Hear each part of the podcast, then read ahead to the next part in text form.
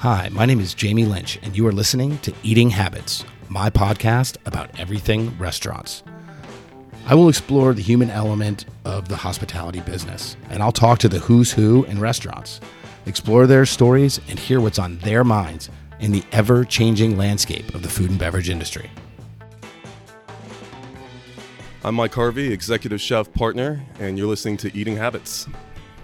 Awesome. Chef Mike, what's up? What's Can I call you Chef Mike? Yes. Oh, I forgot to say Jalisco in that. That's right. executive chef partner of Jalisco. You just got it. Taqueria. Yeah. You just nailed it. yeah, there it is. Stood out more. What is this, your first day? Yeah, it's well second day. you know. Uh, welcome to the podcast. Thank you. I'm excited to talk to you. You are a fellow NECI grad. That's correct. So I'm an alum of New England Culinary Institute. Let's talk a little bit about that. Yeah. Because I think that was probably the jumping off point for how you ended up here. Yeah, absolutely. culinary journey. My culinary journey for sure. Yeah. I mean, you know, I had a lot of foundation, d- did a lot of cooking before NECI. Um, obviously, I pursued a finance degree, you know, different avenues. But once I got to NECI, that really brought it out.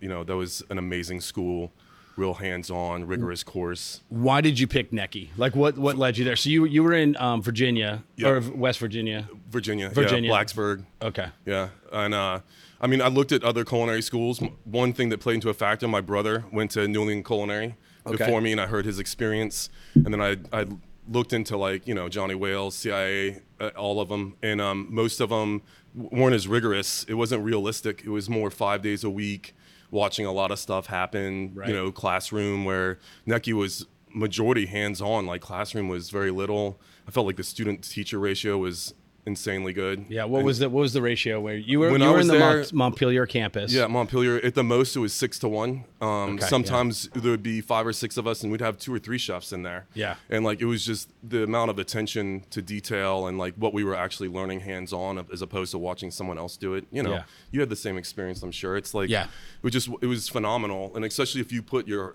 your effort and energy into it, what you would get out of it. I Yeah. felt like was the sky was the limit there. Did you have a bunch of French guys in the Montpelier campus? Yes. Okay. Yes. Because we had like all, I feel seem like most. you had more French guys than we did, but like Did we? Yeah. especially like Andre, um, was a big one. He was at the chef's table for a while. Yeah. um, yeah, yeah. We had a bunch of French guys. Yeah, so- obviously Michel. Yeah, Chef Michel. So we, we mentioned we talked about this briefly before we started chatting because we made the NECI connection, and um, so Chef Michel Michel LeBorgne, um, he actually became a very good friend of mine after I graduated. So he I don't know what happened, but like somewhere in my first years, like my first kind of I've been kind of like a hardcore like fucking Yeah. you know i'm focused i'm like no bullshit when it comes to like what i'm passionate about and i think that Michel kind of identified that like Yeah. early on like he was like oh this dude like with the right tweaking can be a monster Yeah. you know and so he he kind of like really helped me out throughout my career and he's the reason i ended up um, at Le Cirque. Actually, he placed me there with Wow. uh, with those guys Yeah. and with Daniel and all that. So, um, so I'm always I'll be forever indebted to the, the French guys at Yeah, I mean, the, it was a, it was a phenomenal experience, top to bottom. I mean, I got to learn from the guy that made the Queen's like 50th birthday cake. Like he was, Right. you know, like uh, just amazing people. I Yeah. think that made the, a big difference. The chefs all had great personalities that shined. Yeah. You know, I enjoyed that. I, I felt like um, I had a, a, and I still feel this way that I have a really solid, like my my knowledge of of food and my because of that experience is so well rounded, and I understand a lot more technique. No, absolutely. history, yeah, and I like- love I love passing that on. Like that's a, a Yeah. lot of the guys that work for me. They get into it. Like I don't go to people to teach, but if they come to me, I'm more than happy to share everything I know. Like, Yeah. and I'm constantly trying. You know, even with here, like learning is still in me. You know, especially with this cuisine. But like, yeah, I mean, when cooks, if they're interested, we start talking about like the Maillard effect. Yeah. And you know, like What why is would- okay? yeah, okay, like- okay. What now? You got to share. What is the Maillard effect? like People the the natural hell's he- sugars Yeah. coming to the surface of like a protein or a vegetable create a caramelized crust. Right. Like just just The flavor of deliciousness. Yeah, the fla- comes from yeah, yes, Maillard yes, reaction. exactly. Yeah. Like umami. Yeah. Like um savory. You know, so I mean, we talk about taste and flavor. We even talk, even though we're not a French kitchens. Sometimes I have uh, classic mother sauce discussions, and we relate that to moles and salsas, Mm-hmm. Yeah. and you know, like that that classic French foundational cooking. Definitely, even in this cuisine that I learned at NECI, helps me be successful in this cuisine. Absolutely. So how what kind of similarities is so with Mexican cuisine? The similarities are, are all the techniques the same, Not or are all. there some variations? The Yeah, very There's a lot of variations. And right? the thing that I love of- about this is like more than because the majority of my career has been French, right? Cooking. Um, the what I love about this is it kind of throws all that away in a sense.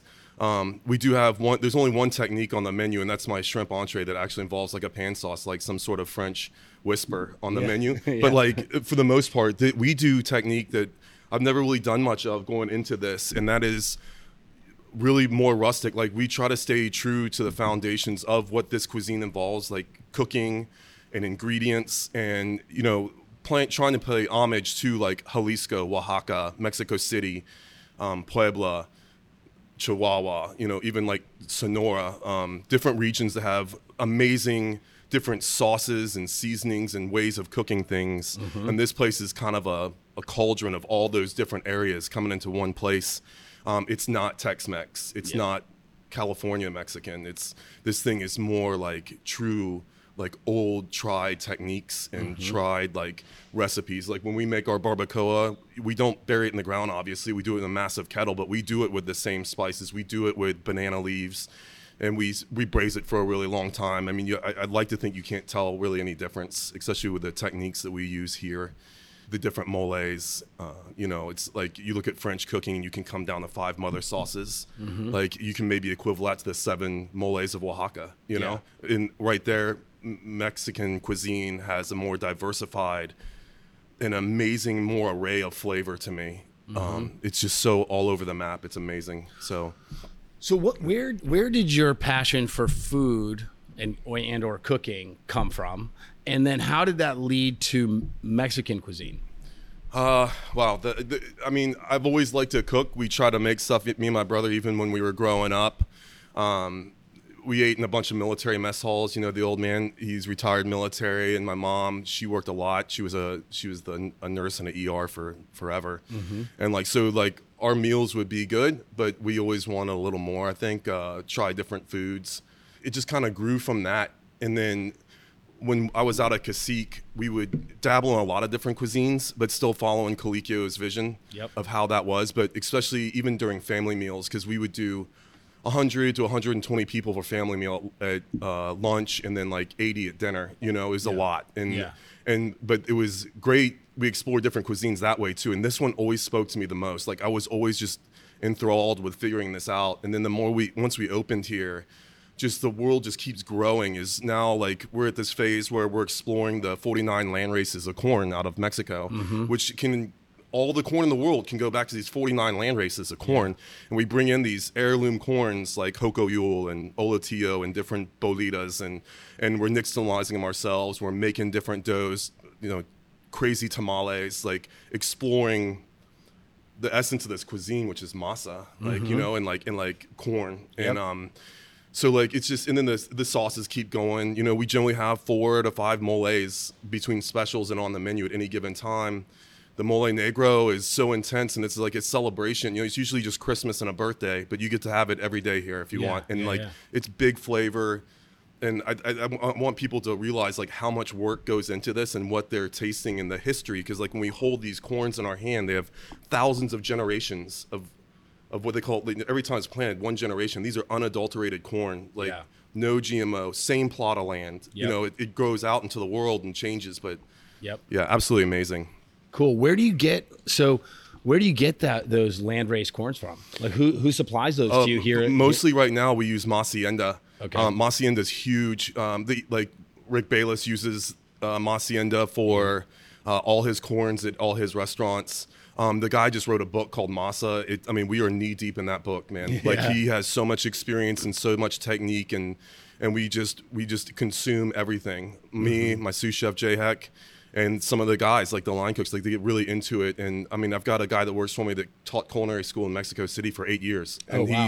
he he's in it. Like he came here because he thinks we have the, the best Mexican food in Charleston. Cool. And like he's working here because of the vibe we put, especially in the kitchen, you know.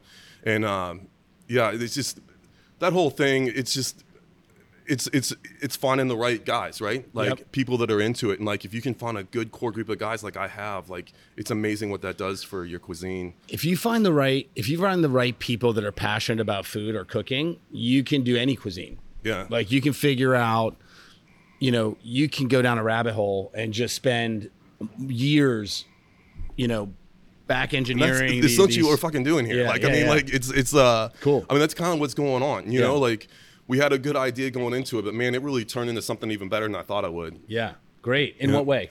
So it's better just because everybody's so passionate about it. Because Oh, every way. I mean, it starts with you know the Kishes, Jonathan, Patrick, Steve. Like from their support and them having them as partners were has been absolutely crucial. Um, you couldn't ask for better partners.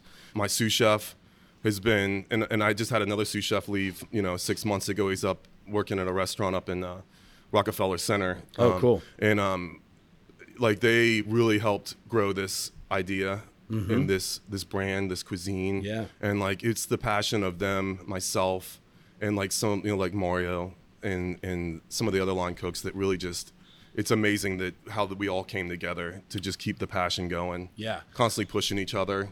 so let's talk about. I, I need to know why Mexican. Like you're clearly passionate about food, and I love that. We're going to talk more about that. But like, what what about Mexican? Like everybody loves tacos. It wasn't just because you love to eat tacos, right? Yeah. Like no. No. So like so like what is it? The flavors? Is it the history? Is it because you're clearly passionate about Yeah, that too? Uh, yes, uh, it is all of that. Um, one, the history to me is absolutely amazing. Like from like we as we explored Al Pastor, like we do Al Pastor on a trompo. It's on a spit, like like it should Mm-hmm. be. You know, cuisines have spit-fired food. Indians have shawarma. The Greeks have gyros. Yep. We have It's Al all- Pastor. it's all the same. Yeah, and like that to Cook- cooking around fire. You gotta find a way around to cook fire. around fire. Yeah, and it's like- it's great. I mean, I would say the diversity of the flavor and the unfamiliarity because I grew up eating a lot of different cuisines Mm-hmm. and French and American and whatever you want to call it, it's real familiar. Yep. Mexican was not as familiar, and and the more I explore it, the more I just get absolutely enthralled with it, and and, the, and then just reading the history, like how much history is in this food. Yeah. Like we don't. I think as a an American society, we don't usually appreciate the history of food like Right. some cultures do. Yep. And in Mexico, like just chocolate alone, like I think about like the Spanish coming over, and here's these these kings that are drinking chocolate. They've never even seen chocolate, and these Yeah. guys have it with cinnamon, and they're just drinking this chocolate. Like Yeah. what a profound like experience, you know? And and then just the you know the moles and how they cooked food, and then like we talked about with the corn, and it's just you know the, and what these people created as a as a culture, like flavors like the moles and the salsas with almost mm-hmm. no equipment, right? Mm-hmm. Yeah, like yeah. like stones, and like that's what I love about this is we try to recreate that. Yeah, we've got Mm-hmm. a little more sophisticated equipment, but I'm not using like we're not sous videing stuff. Yeah, you know what I mean. yeah. We're not we're not taking it to like another gastro level. Like Right. the, we're we're trying to cook in that fundamental like the roots of this cuisine. Gotcha. And uh, yeah, that's why Mexican. Yeah, cool. Like, yeah, Man, that's you know. awesome. I love it. Why? So, Charleston. Like, why Charleston? Like, why does Charleston need this right now? Because I, I look around, I'm trying to think about, and I'm wondering what restaurants. Um, like, there's not a huge Mexican cuisine representation here. No, I Like, think a- I think Charleston as a whole is behind on this. That's why if people just try it, I think they'll realize why it's so big in so many areas like Chicago, Mm-hmm. California, Texas, like I mean all over the place. You know, New York, and you know, uh, I just think that this place, you know.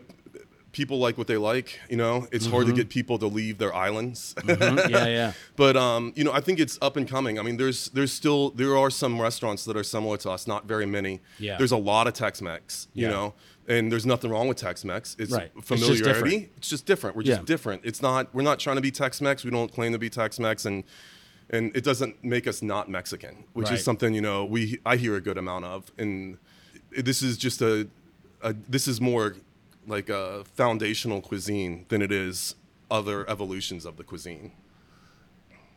you, you spoke a little bit about the masa and Mm-hmm. the corn and the, the land race corn varietals, which I, I find super fascinating. I'm a superfood nerd. Yeah, Right. Like Yep. my fiance and I started a farm because I needed to like learn more about how food gets to the table. Yeah. you know. Yeah. Um, my wife so- and I do the same thing. We don't have a Yeah. farm, but my wife especially, we grow a lot. Yeah, yeah. And then you learn so much doing that, right? So how does that information, right? Like that, you know, going down that rabbit hole on corn, masa, the history of that stuff, the the processes and all that, which is all super specialized. How does that represent itself on the menu here and how are you guys implementing that in your daily Yeah. So you know, like I mean, how, how are people going to find that? And Yeah. how, how are they going to It starts with for us. El Molino makes our corn tortillas, and they're really great corn tortillas. Uh, we chose them for a good reason. We can't keep up with making our tortillas at the rate we sell them here. Mm-hmm. It's not feasible as far as prep. What we do do How many tortillas you selling a week? in a week, I mean, everything gets a tortilla mostly, Yeah, right? I mean, except for some of the Like- entrees, maybe. probably 2,500 to 3,000, Yeah. somewhere in there. Um, yeah, the entrees get them. We try to put the tortillas with everything because Yeah. if you're eating the food right, even like the steak entree, you're shoveling onto a tortilla. Yeah. Um, the the tortillas, the corn ones are just amazing. They nixtamalize their corn too. Okay. Um, where where are they located? Over in Sam Rittenberg Okay. in West Ashley. And we use them heavily for the corn tortilla. Where we bring in the our nixtamalized corn at the level we can produce it right now is through specials and Mm-hmm. into some sauces. Uh, and then, um, you know, if yeah, basically specials right now, right? Yeah. So like, but we we'll build tamales. We've done sopes to, I mean, just it runs the gambit. Like pupusas, gorditas, like tacos. you know, it just it keeps going. I feel like the tamales is really where we where we shine a lot. Mm-hmm. But I mean, people have enjoyed everything we put out. It's just a matter of people because once you have that fresh corn, I mean, I remember the day I tried. We nixtamalized the first corn here, and it was a blue Conico, and we nixtamalized that fresh corn. I'd never nixtamalized my own corn before, and we had never done this. Yeah. So And it's the an experiment. flavor You're di- yeah. like you're like the whole way. You're like, is this right? Yeah. It looks right. I don't know. Well, I mean, like yeah. we, we I had um, done hominy before, you know, Yeah, like yeah. Mm-hmm. put it in lye, but we've never, I've never done it at this level, like, Right. And so the flavor was just, it was out of this world. Like it just set What a did you What did you What did you do with it? We made Walk tamales. We Yeah. made tamales, and it's such a Do more you have the earthy flavor. Do you have the- Yeah, we hand grind. Okay. Um, we, we and, and so when you when you soak the hominy in the lye, it, that's that's crucial because it brings out the vitamins, the niacin and the B vitamins, what have you. And like, so if you even if you got the corn and you didn't nixtamalize it and you got it to where you could eat it, you don't get any Yeah, nutritional zero- value. Yeah, but it's because it's it's like buried within those within. layers. You got to break that shell Yeah. and like and um so just the like first of all on that science level of the food was really cool to to explore and understand why we're even doing that and then we get into the flavor once you've ground this this corn and like just the corn on its own like how different all these heirloom like the hoko yule that i really love is this pink corn it has more of a sweet flavor Mm-hmm. okay not like like a little sweet but it still very savory at the same time Yeah. but like the blue conico that we started with, it's almost like mushrooms and like real savory, unctuous, Yeah. like no sweet, no sour. Yeah, it's very earthy. Yeah. You know, and there's a lot of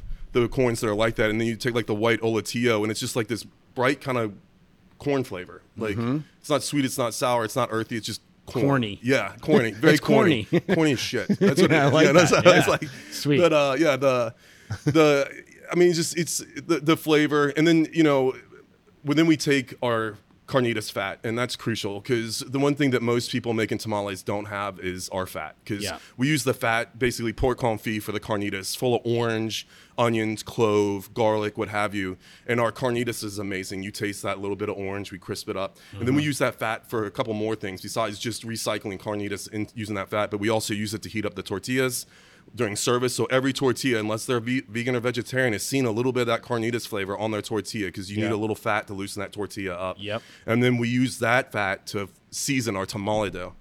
Mm-hmm. So like like when we make the, I'll whip it to like a white icing, and Okay. um and then we we build the masa dough with that pork fat, and that's what really sets our tamales off.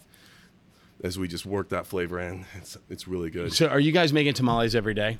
Is this like a or is this, is this like a heavy? It's a heavy prep item. It's a heavy You- prep you item. We make them at least every other day. We figured out we can freeze them if we have events coming, you know, like this Yeah. kind of thing, um, which makes it a lot more feasible because there's only so much tamales I can make by hand every day. Um, But but yeah, I mean, like we got chef's feast coming up, and we're gonna do a tamale. We're gonna do uh, a hoko yule corn, and we're gonna do um, amarillo beans from Mexico with our house-made chorizo. Um, and we're gonna do our red hatch sauce with crema, like a red hatch crema on top, and it's gonna showcase everything about this place. Yeah. You know, um, all heirloom variety, everything. Like just amazing food. So Cool. Um, when when is it? What is? Chef's Feast. It's the Yeah. I think February 29th. Okay. It's like it's Sunday, right at the end of February. It's a benefit I do every year for feed the need, backpack buddies, what have you. It's, Awesome. And where's that? Is that going to be here at the It- restaurant? It's the no, it's up at the North Charleston uh, Performing Arts or the Coliseum, like in a big venue. Okay, There's cool. like usually it's like 26 chefs. I can't remember. awesome. Cool. Yeah. Um, and the tickets are available online for that if people yeah, want to yeah, go. yeah, or- they are absolutely. Okay. It's a it, it's a great event, great fundraiser. It's yeah, it's why we do it every year. Cool. And that's and that will be kind of kicking off leading up into the wine and food. Yeah, usually it's right next to each other. Yeah. Yep. So are you are you got some events going on for that? Yes, we always do wine and food. Um, I love to try to get events here for wine and food. We'll probably try to make a push for that again. Mm-hmm. But um, yeah, we generally always do opening night, um, and then sometimes another event. Yeah, we'll line up a few. Uh, Gotcha. yeah, absolutely. Let's talk a little bit about the menu. Yeah, Um, obviously tamales. Yeah, Tamales are one of my favorite things, but you also mentioned the carnitas. Mm-hmm. Yeah. Carnitas is something that is that's what I always order because Mm-hmm. it's brazy, brazy meat. yeah. crispied. Yeah. How do you guys do it? Do you guys mean- do you guys fry? Do you guys crisp it in the fryer? No, no, no. We do How it do on you- a flat top. I wouldn't. I would never deep fry it. That just Yeah. seems kind of gross. So like, but we would, we would, uh, we would crisp it up on a flat top. The Mm-hmm. pork make it because proper carnitas should be crispy. Have a nice like the Maillard effect we kind of hit Yeah. on. Like it should have a nice Maillard effect to that crispy pork. Um, as far as the menu, I mean, it's it, it's a massive menu. Like everything from like we, we got wings on there um, which you know aren't fried wings like everybody else we do grilled wings we make our own guajillo ancho rub they're brined for 48 hours. It comes with a grilled uh, pineapple and habanero uh, salsa and um and uh, comes with a little crema on it and cilantro what have you. Yep. and uh and then like you know the crab our pulpo's real good the octopus um, it gets grilled real showcase like that octopus we have a lot of people that come in. Usually they're surprised by the texture because it's not chewy you know it's probably just exactly how you cook Yeah, octopus. and- yeah, super super slow braised, yeah. like yeah exactly and like uh, pampered and cared for, and and pulled cared like for. at the right moment you yeah, pull it. mhm, yeah, yeah, It's you know you got to have the technique again, right Yeah. for that. Mm-hmm. Um, the probably one of the biggest namesakes or like w- one of the things we're most proud of is the salsa. Uh, the salsa we maintain just in the salsa section eight salsas at all time made from scratch in house they're very labor intensive and they run the dynamic from you know our guacamole is very delicious it's just a matter of of flavor balance and it showcases avocados where our avocado salsa is the opposite it's like the kitchen sink it's got habaneros and serranos and jalapenos oregano and cilantro garlic and onions and it's very bold it's full of flavor and that's something when people haven't ever had avocado salsa that's usually one of the big things that kind of like opens up their mind they're like wow this I didn't know this existed, you know. Mm-hmm. And then you know we've got basic like salsa mexicana. Then we have guajillo salsas. We have arbol salsas. The morita salsa. A lot of people think of that almost like a barbecue sauce because of the Yep. smoked jalapenos, and then it gets this big lime kind of acid punch. As great as it is with chips, it's even better on food. Um, you know the sauces at this place. We have so many, and they're hidden in places too, with between the salsas and the moles. There's just a, a ton of salt sauce making here. Yeah. I mean, we have a huge variety of tacos, and they're all made to order. And then we get into the entrees, and what's been even more successful than I thought it was would be would be our birria. And the birria, like, we dip the tortillas in a sauce and we fry them with the cheese. It gets the the birria meat, the consomme, what have you, and like people just seem to love that dish. The tamales are a good showcase of our corn. Yep. Um, the rellenos are are great. We don't fry our relleno; we cook it to order. You know, uh, we stuff it with carnitas, and then our elote dip, our corn dip, that's been highly successful, and some Oaxacan cheese, and it gets the red hatch sauce, and it's quite a flavor journey in, unto itself. Um, so yeah, everything you know, it's just it's a lot of from scratch, it's cooked to order. Everything's very fresh as it should be. So Let's talk about. I'm curious about the white man's approach to the chili journey. Because I've gone down this road myself. Uh-huh. Um, like in, in my kitchens, and we don't. I mean, we don't really. We don't cook um, Mexican cuisine really. Um, you know, we're we're modern American, so I the beauty of that is I can do whatever I want. You know, I Yeah. can just I can just get inspired by something and and then and then turn that into um, a dish. Yeah. Um, and a lot of times it's based on tradition. You know, loosely. Yeah. And then and then I just put my spin on stuff and play. And and see what comes out. A lot of times it goes in the trash, Mm-hmm. Yeah. but sometimes I get like some real winners of, that that are new dishes, right? Like Yeah. creations that are really exciting. Sure. But one one avenue that I've been down over the years is chilies, Mm-hmm. chili peppers, and man, there are so many Yeah, varieties with so many different flavor profiles, and then combinations. Mm-hmm. Um, I remember a dish that I did. Um, I did at um, our first restaurant in Charlotte back in the day, like early on. It might have actually been on the opening menu, um, but it was a duck mole, and so it was a braised duck leg in a traditional mole, and it was a red mole, and uh, just like dissecting that process for me was just like it, it was a mind fuck right Yeah. like i was like Yeah. you know there was like 50 ingredients like i don't think i'd ever prepared Yeah. a recipe with that many ingredients and i had like It's it- daunting. yeah and i had to like get my mise en place together and it like it really kicked you know kick-started or reinvigorated that that that idea of mise en place right like you have to have all your shit together Yeah. when you like you can't And be a lot. you can't be like oh where's the uh where where's the chilies like you have all your shit together and go because like it's time sensitive and everything has um everything has to go in layered Yeah. You know, yeah, and I mean, like, so, so much so we just, like, take we generally make like the mole negro, which it has uh, 28, 30 ingredients. Mm-hmm. I mean that that ingredient list runs the gambit. It even includes like from shortbread cookies to to fried plantains, and you know it's what people think of a lot of time with mole because it has the chocolate Mm-hmm. and sugar. You know, four different nuts: pepitas, sesame seeds, peanuts, almonds. The you know four different chiles Mm-hmm. and those are those are burned hard like that was a, a crazy thing when we started realizing that you're supposed to burn the heck out of these chiles for some of these ingredients you know it's tough to watch that happen yeah you're like oh it's it's go it's, it's over. like it's, over, literally it's on fucking fire. Like I don't know what to do right now. You know, it's like, but you know, we we get those. But we we are very intentional when we build that mole. We do everything in steps, like you're saying, but we do it so much that we don't build it all at once. Like we'll Mm-hmm. Yeah. fry the nuts with like the dried fruit. Set that aside. We burn Mm-hmm. the chiles. Set that aside. Like, yeah, it's it's a daunting task, but that's why that sauce is a celebration sauce. Like, that's why they don't make it that often. Mm-hmm. Right, yeah. And that's why like it's for Christmas and birthdays, you know, Mm-hmm. and like so. But not all moles are like that. Uh, we don't. We technically don't have enchiladas. We have enmoladas, is what we have, and we do a mole. But this is a guajillo mole. It's a lot more viscous. Um, it's thickened with masa, um, Okay. and you know it's not like any other thickener except for fresh corn dough. Yeah. Okay, and it's it doesn't have chocolate. It doesn't have nuts. Mm-hmm. Yep. Like it's still a mole. yep Um, uh, yeah, mole, the mole verde, it's it's more like the mole negro. Um, you know, it just it goes back to us studying the seven moles of Oaxaca and like realizing the diversity of the moles and and the time and effort it takes for that. And because we're passionate about it, we make it. do you know how many moles there are Like I'm sure it's thousands. Yeah. I mean, if you don't- study it, it's the seven Oaxacan moles. But like, Right. we've but there's I mean, like each, our red our red hatch sauce is technically a mole. Okay. Okay, and we don't call it that. Right. It's just red hatch sauce, Yeah. salsa. Um, but it would be a mole. You know, I mean, like basically, there's just it's just too many um, options to not have. Right. Like the amount of chiles, the amount of ingredients leaves too many variables not to just have a thousands of them. how many how many chiles are on your on your dry your your dry rack back there like, right now? yeah Um, 11 11. yeah, we 11 11 different- 11 different dried Yeah. and then we we usually we maintain five different fresh chiles um, and then we bring in specialties Yeah. yeah That's crazy. So, okay, I got to ask you this. Yeah. as you as you were talking about moles, I was thinking to myself, I was like, I wonder, I wonder how he feels about people and spice level.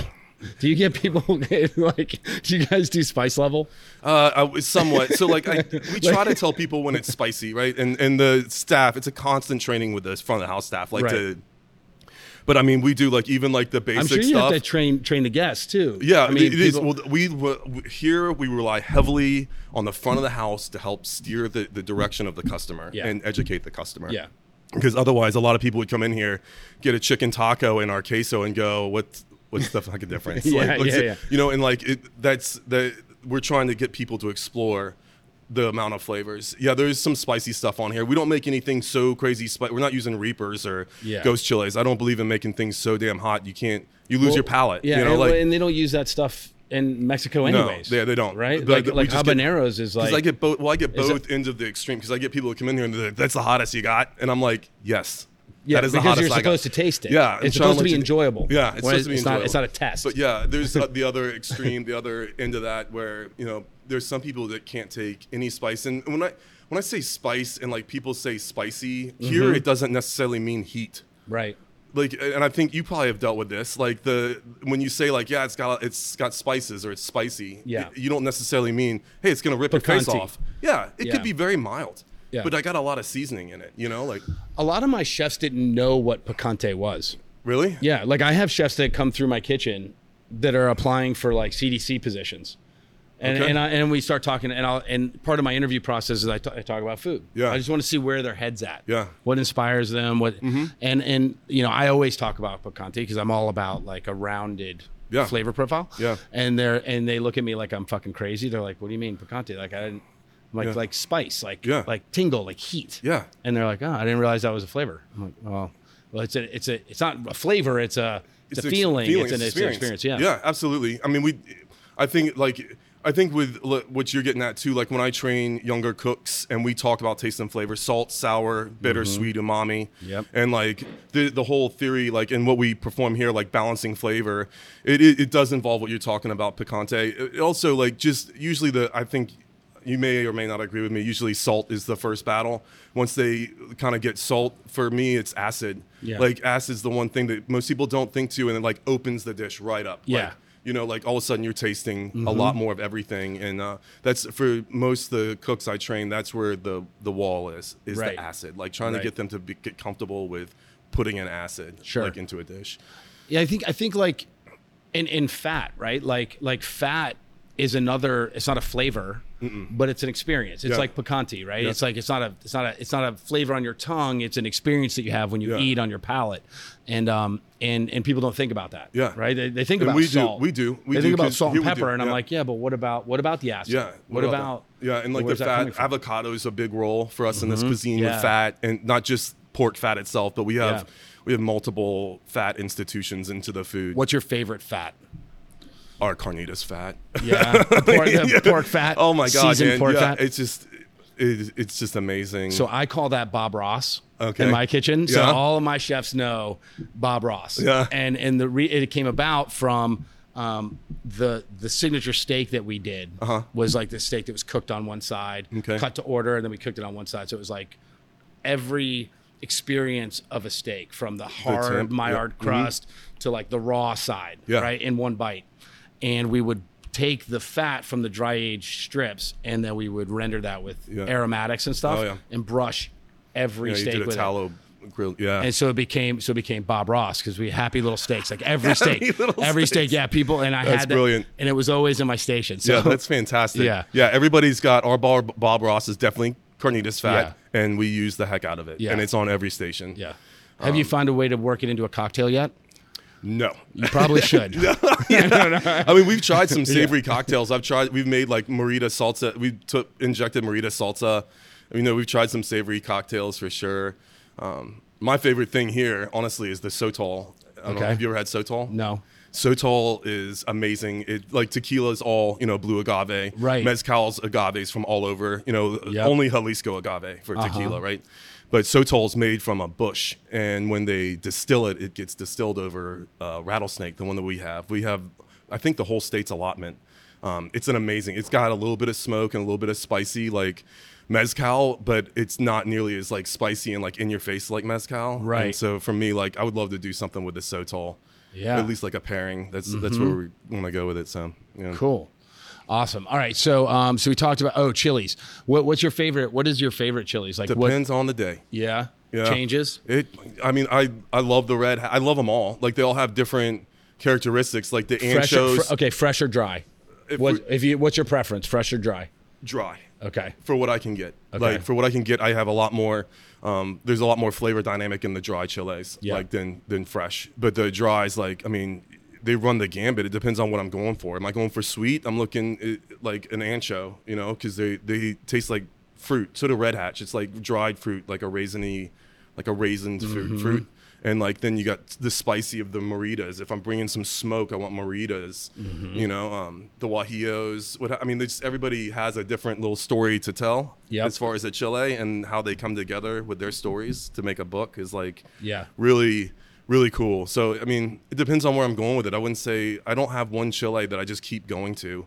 Guajillo seems to be like the most predominant when you look in like into history and and recipes and stuff, Mm-hmm. you know. But we try to not just we we bring a lot more than that. Yeah. Here. So when when you're when you are developing a recipe or you know playing around with a combination what is that process like and how do you feel your understanding your kind of expertise with this kind of cooking is now for instance if you were to ask me hey chef you know how, on a scale of 1 to 10 how's your cooking when it comes to fish i'd say an 11 yeah. right? Okay. Like I spent a lot of time. I worked at Aqua in San Francisco. Yeah. Like I've studied cooking fish. Yeah. And I'm a badass at it. Yeah. right. Yeah. But I, I haven't always been. Yeah. Like I burned a lot of fish. Yeah. You know, Yeah. and and I overcooked a lot of fish. Um, I undercooked a lot of fish too. um, but so I'm wondering because you know there's so much to learn about this cuisine. Mm-hmm. And how long have you been? How long have you been really in it? Uh almost 4 years. Okay. Yeah. So fairly new to Yeah. this to this type of Oh cooking. yeah, I'd say I'm still new. yeah. yeah. So I'm curious where you feel like you're at as far as understanding it. I feel like the Um, and- I'll speak for myself and for my sous chef that we have a phenomenal foundation of this food. There's still a lot to learn Mm-hmm. Yeah. Mm-hmm. and to have fun with. That's what keeps us going. But like where we were three and a half years ago Yeah. compared to right now, phenomenal. Like Yeah. like we have really embraced it. We have learned so much. I could walk into a lot of places and just bang out some amazing Mexican food without even thinking about it. Mm-hmm. And the our masa technique is just I would say we're at 11 out of 10 with our masa technique like Yeah. you are with fish. Like we just Yeah. we are nailing it. We fucking nail it. And we because we just we're so hands-on. Like Mm-hmm. like we know the right consistency now. Like and it's very finite. I mean, it's not something you can learn by reading you get like most of this, you know. You got You can't just it. read. You can't read a recipe and then No, do it. like- you have like- to like like. you have to do it over and over again and, get it. Yeah, and like with that Masa book, yeah, I mean it's a huge reference for us right now, but it doesn't tell us everything at all. Like Right. like it's us like hands deep in that food, Mm-hmm. like that, that really and and yeah, I feel confident as hell right now. Like we are putting out a phenomenal fucking product. I'll put us up against anybody. Yeah. Like I mean, without sounding cocky, because we we have worked our butts off to get to this point. Mm-hmm. Like, I mean, it has not come without, especially for myself and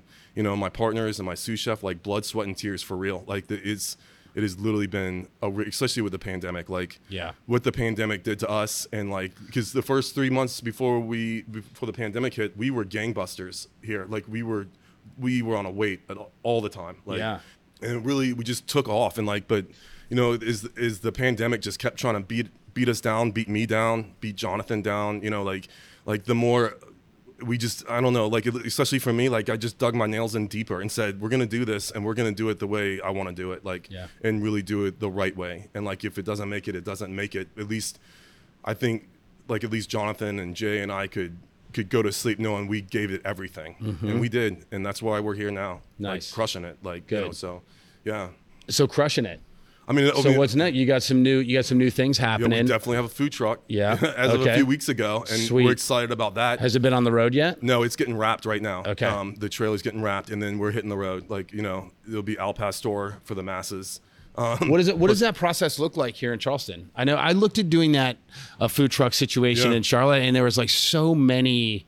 It was mean, such a gonna- pain in the ass, and I was like, I was like, you know what? Fuck this. I'm not doing one it. One thing we have that is usually a pain in the ass for most people with food trucks is I have a DHEC certified kitchen with Uh-huh. you know grade A, 100%. Like, and so that's a huge thing right there because a lot of people with food trucks are struggling for a kitchen. They need Yeah. a DHEC certified kitchen, and then you know we've got connections. We have good rapport all around Charleston, especially through the kitchens Yep. and the breweries. What have you? And, and honestly, I want to set the food truck out up out here a couple days a week and use our patio and just do Do lunch like a out like of a the street party thing. Yeah, and we just but Yeah. we just do lunch service a couple days a week. Like Yeah. we figure out just do it because we got the truck, we use it.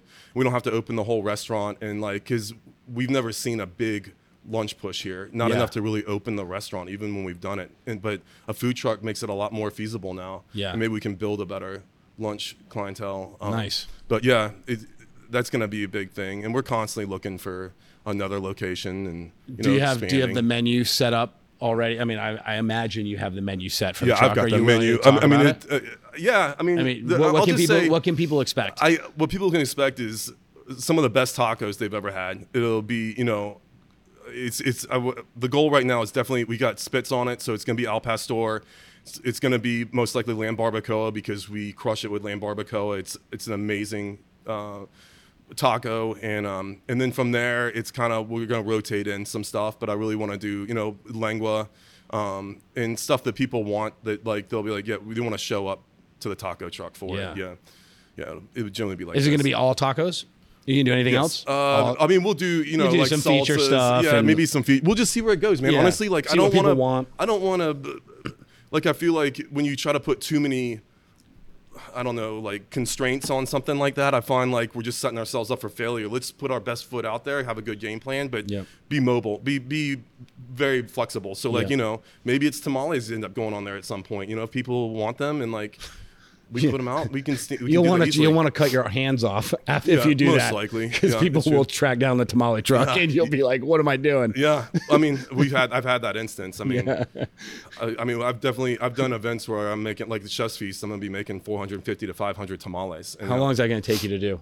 I imagine you're pretty good at making tamales. now. Yeah, and for this, I mean, I imagine like all in, it'll probably all together it'll probably take me like 24 hours, Yeah. 24 to 36 hours, something like Yeah, that worth of work. I lot. imagine That's It's a lot of that's a lot of rolling. it is. It's a lot, but you know, But they're good. I love it. Yeah, and people, and people are going to And, love it. Dude, I want people to experience it, and like, Yeah. hopefully, if I just get a few people to experience what that is, it's worth it. Yeah. Like, and hopefully they come to the restaurant and enjoy it. Like, Yeah. So what is what is the thing about this food that you want to touch people the most? Like, if they if they come in here and and have a meal, what do you what do you what experience do you want to happen to them? Like, what do I you want shoot? them to try flavors and fall in love with the cuisine that they've never had before. Yeah. Or I want people that because I have a good following of people that know this cuisine and Mm-hmm. they come in here because they appreciate what we're doing. Either one of those experiences is what I'm going for. Yeah. Either you know this cuisine, like you have a good idea of what we're trying to do here, and you fall in love with it, and you're like, yeah, they're doing it right. And I get a lot of those comments. Or you are used to maybe Tex-Mex or other styles of Mexican cuisine, and not necessarily the foundations. You come in here and you realize man, there's a lot more to this than I thought. There's a mm-hmm. lot more than just fajitas. Yeah. And like, Right, you know, like quesadillas. quesadillas and, and, and refried beans. You know what I mean? yeah, like, yeah, yeah. like there's a lot more than that. Sure. And and I'm not saying Well, anything's I wrong th- with it. Just so everybody's No, there- clear, because there's nothing wrong with the rest of it. There's nothing wrong with a quesadilla. I love them. Yeah. But but like that's Vaginas. but, but those are your options, right? It's Yeah. like and and I think that's I don't think it's a, for a lack of people being experimental or or loving it. I, I just don't think they've ever had the option to to, Exactly. to have it the yes. yes, to but- have authentic. the only thing that I would say with is a little disheartening is well, two things. One, because I'm a white American, I can't cook Mexican, and Mm-hmm. two is. And we've heard this comment a few times. They don't give out free chips and salts when you walk in. It ain't Mexican, and it's like that's not what makes Mexican food. Like, Yes. um, I don't know many restaurants that you walk into and they give you free stuff just right off the rip. Right. And that works for the Tex-Mex restaurants, but they're also, you know, I'm not saying all of them are doing this, but a lot of them are pouring salsa out of like a, a jug. Okay, here you're gonna come here and you're gonna them. get you're gonna get salsas from scratch with raw ingredients Mm-hmm. and either cooked or raw, and like there is a process to that, and there's labor, and if everybody wants to get behind livable wages Yep. and people li- making a living, and for us to be a restaurant that profits like these kinds of things, if you want that fresh salsa, Yep. I, I'm not. We don't give it away. Yep. Right. So I, I'm glad you went down that road because I think that that is that's an important thing that consumers, guests, um, foodies need to get behind. Yeah. They need to fucking speak with their wallets and they ought to support the places that are doing it right or the food that they like. Yeah. You know, I think the giveaway thing is is you know we we we restaurant tours restaurant people have been doing that for a long time yeah. um, and Absolutely. and and it's we're in a position now where the cost of, of goods is so high that it's really hard to give anything It's away. not a, uh, for me too. It's not even that it's just high. It is so damn volatile. Like one Yeah. week it's like eighty dollar avocados, the next week it's fifty dollar avocados, and the next week it's one hundred and twenty dollar avocados, and like Right. so like we have to put market price on the menu. But it's Right. you know like even the dry goods, from to-go boxes. I mean, right now the eggs are through the roof. Yeah. You know, limes are starting to do their thing where we're paying seventy dollars a case for limes. Everybody wants limes with their tacos. I got to pay for that. Like Yeah. limes on the plate. I don't charge you for limes, but Yeah. yeah, you know, like like all of that We stuff. gotta grow some lime trees.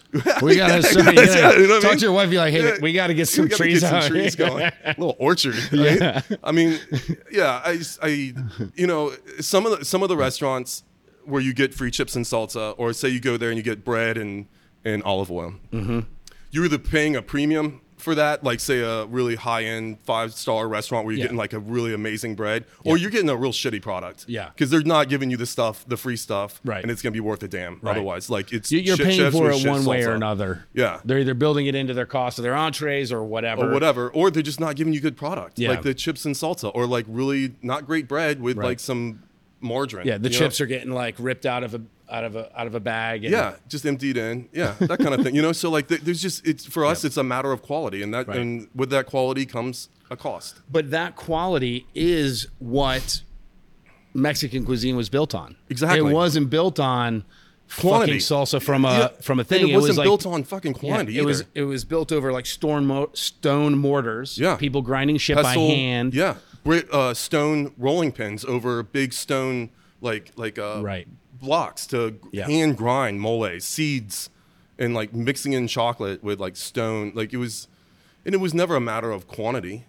You got me like quality. super hungry now. Yeah, well, I, I, get hate to say it. I'm embarrassed to say it. We have we haven't been here yet. We yeah. For shame, this podcast's over. Yeah. well, we're, gonna- we're, we're, gonna come tonight. We're gonna come tonight and check it out. Um, but um, so wh- where's your favorite Mexican cuisine? Where do you go for Mexican cuisine? If I it don't, weren't, if it I weren't don't here, really, I don't really go anywhere for Mexican cuisine. where's the Uh, best you've had? I'm sure you've In- had in it around. Charleston? No, Oh, just in general? general in the world. Uh, man, it, honestly, like the best I've had is in California. We were in San Diego, and honestly, it was so many restaurants. I remember hardly any of the names of them. Yeah. But like the diversity, like even there was even a taco spot that was really cool. They would they would take Chihuahua cheese and cook it flat straight on a flat top and mm-hmm. caramelize it up, and it would all become like a big cheese disc. Yeah. And they topped every taco with this cheese. On Did top, they- it did was really cool. it, or no, was it- they, it was it like was a- like a it was like a patty, like Okay. an oval patty on Yeah, top yeah. of every taco they served. Like the diversity in salsa is just they had just one person back there fucking prepping those things. Oh yeah, yeah. I mean, walking through like the old town of San Diego and seeing Mexican restaurants where there's like a team of three women, Yeah. standing around a big yeah, Hand tamal. doing- yeah, they would stand around a tamal and just hand like just Yeah. constantly cooking. That's how you get to do tortillas for your Tamal's the restaurant. big is the big Yeah. flat. Mhm. The, yeah, big round. Yeah. big usually big round. Yeah. and um and um yeah, it just I, I don't know. Like it was the whole experience of San Diego, and it's so immersed into Mexican culture in so many areas, Mm-hmm. and the food it was amazing. I mean, another place that I love, honestly, is up in Asheville. This place called Salsas, but it involves Caribbean Mexican. Okay. but do they kill it. Yeah. Yeah, there's always a line, and I recommend that restaurant every time I go up there or Okay. tell tell people. They do molcajetes, and they do them amazingly. Last time we were up there, we had a lamb molcajete that was very memorable. Like, Nice. yeah, it's absolutely delicious. Around here, though, I mean, don't, we don't really get out as much as we'd like to, but you know, yeah. But you wouldn't. You wouldn't anyways if you were going out for Mexican, would you? no, no. I mean, you'd come here. Yeah, I eat it here all the time. Do you? yeah. Do, do you come here to eat as a guest? No. Like sit at a table with your wife and have dinner? No, if and I- have them cook for you? No, but my family eats in here, and I mean the extended family, like a Yeah. lot of family. They eat here at least once a week, like Yeah. you know, and uh, I'm, I'm constantly eating the food in the back. I've never come in here as a guest Yeah. and like sat down. I, the little bit that I get to get away, I'll Yeah. enjoy that. Yeah, you try, you try to get away. Nice. So where do you go? What, what, what if if you were to eat out? Where would you go?